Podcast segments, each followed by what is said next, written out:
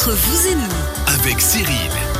Troisième partie de votre émission de conseils et de services tous les vendredis de 11h à midi. On a parlé tout à l'heure des euh, soldes sur les magasins de vélos et puis surtout des vélos d'occasion si vous désirez vendre ou acheter un vélo d'occasion. Les bons conseils de Martin de Fatal Bike, vous les retrouverez dès cet après-midi en podcast sur radiochablais.ch.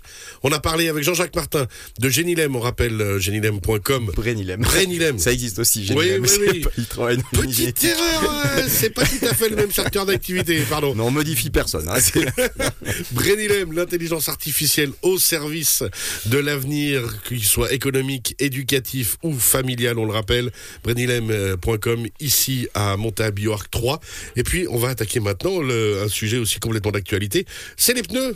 C'est des changements de pneus au garage Imoff, justement, Aigle, avec Léonard Dupéret. Parce que, ben voilà, on va changer les pneus maintenant pour mettre les pneus d'hiver. On rappelle, c'est indispensable euh, au niveau sécurité. C'est pas obligatoire. Mais c'est dans- indispensable. Dans la loi, c'est pas obligatoire. Par contre, si, Si vous avez un accident, c'est pour votre pomme, quoi. Ouais, l'assurance va dire que vous étiez pas équipé, puis il risque d'avoir des pénalités, c'est clair, ouais. Alors justement, on va changer les pneus.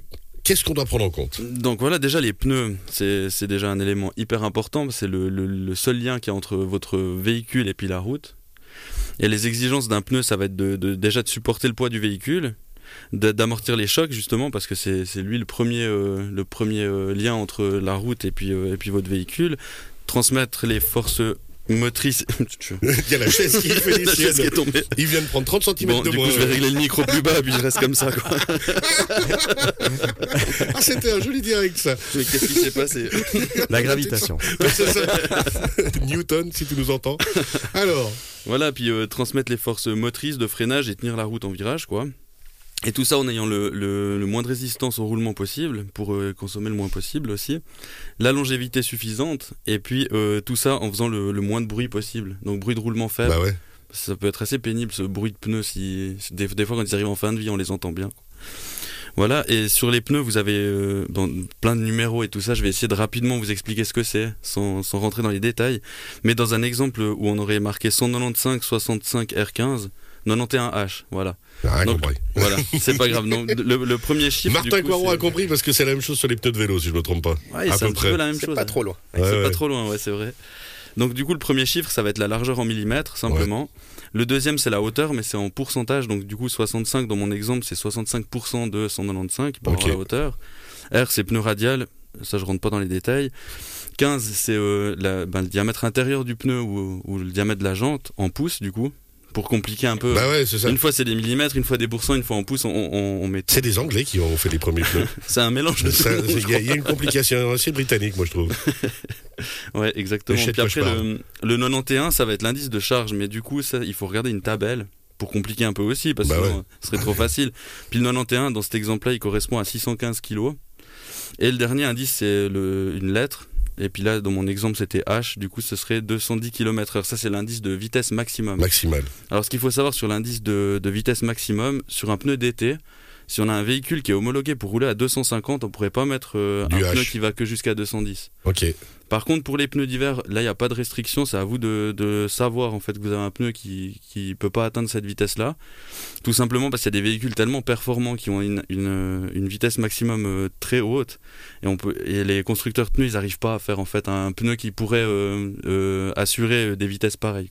C'est intéressant ce que vous dites là, parce que justement, si on va pour la première fois chez quelqu'un pour changer les pneus, que forcément comme moi on y connaît pas de balle, et puis que bah, a envie de faire confiance, mais on connaît pas la personne. Oui Jean-Jacques, j'ai utilisé l'expression pot de balle, mais on est fatigué, c'est la fin de la semaine, on est très nature. Non mais c'est-à-dire qu'on aura des éléments comme ça qui nous permettent de savoir si on n'est pas en train de se faire arnaquer. Voilà, mais surtout si vous mettez un pneu d'été avec un indice trop bas, à l'expertise déjà ça passera pas. Parce que simplement si vous voulez aller rendre visite à un copain allemand euh, puis vous prenez l'autobahn à fond, voilà il faut que le pneu il, il tienne la vitesse max du véhicule quoi. Bah, pas faux. Ou si vous n'avez pas peur des radars, je sais pas mais. Ça, on sent que c'est du vécu. Hein. Non non, pas du tout. du tout, du tout, du tout. non non. Donc, on va prendre ces éléments-là en compte. On va demander conseil aussi peut-être à notre garagiste préféré. Exactement. Et puis euh, sinon sur un pneu, il y a un truc intéressant, c'est qu'on peut savoir l'année.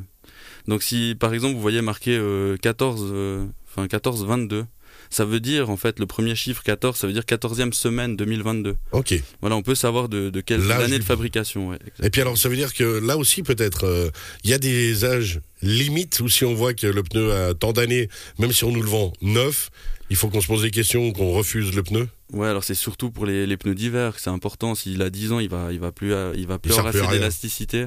Après, dans la loi, il n'y a pas vraiment ça. Mais si euh, vous allez à l'expertise avec un, un pneu complètement craquelé, ça va pas passer. Ouais, ça de toute façon. Mais ouais, il faut, il faut faire Non, puis attention. ne à serait-ce que pour sa sécurité à soi. Si vous avez payé des pneus vraiment pas chers, par exemple, puis vous voyez qu'ils sont de, d'il y, a, y a 7 ans ou 8 ans. Le moins cher est toujours trop cher. Le, le moins cher, il faut se méfier. voilà, et puis pour parler du- coup des pneus d'hiver, euh, on va les reconnaître parce que sur le, le, le- le flanc, il va être marqué M plus S, et puis un petit euh, logo avec un flocon. Sinon, ils ont un profil du coup pour la neige, et puis on reconnaît des, il y a des petites lamelles en forme de vaguelettes. Euh, ça, c'est pour euh, crocher sur la, la glace du coup. Et puis. euh, Donc là, savoir aussi peut-être quel besoin on a, parce que clair- clairement, si on habite en plaine, on aura peut-être moins besoin d'accrocher la glace, à moins que vraiment on va skier tous les week-ends. Ouais, après le, le truc c'est que c'est des pneus, les pneus d'hiver, il faut pas dire que c'est des pneus neige, c'est- c'est aussi, c'est surtout les températures en fait qui comptent.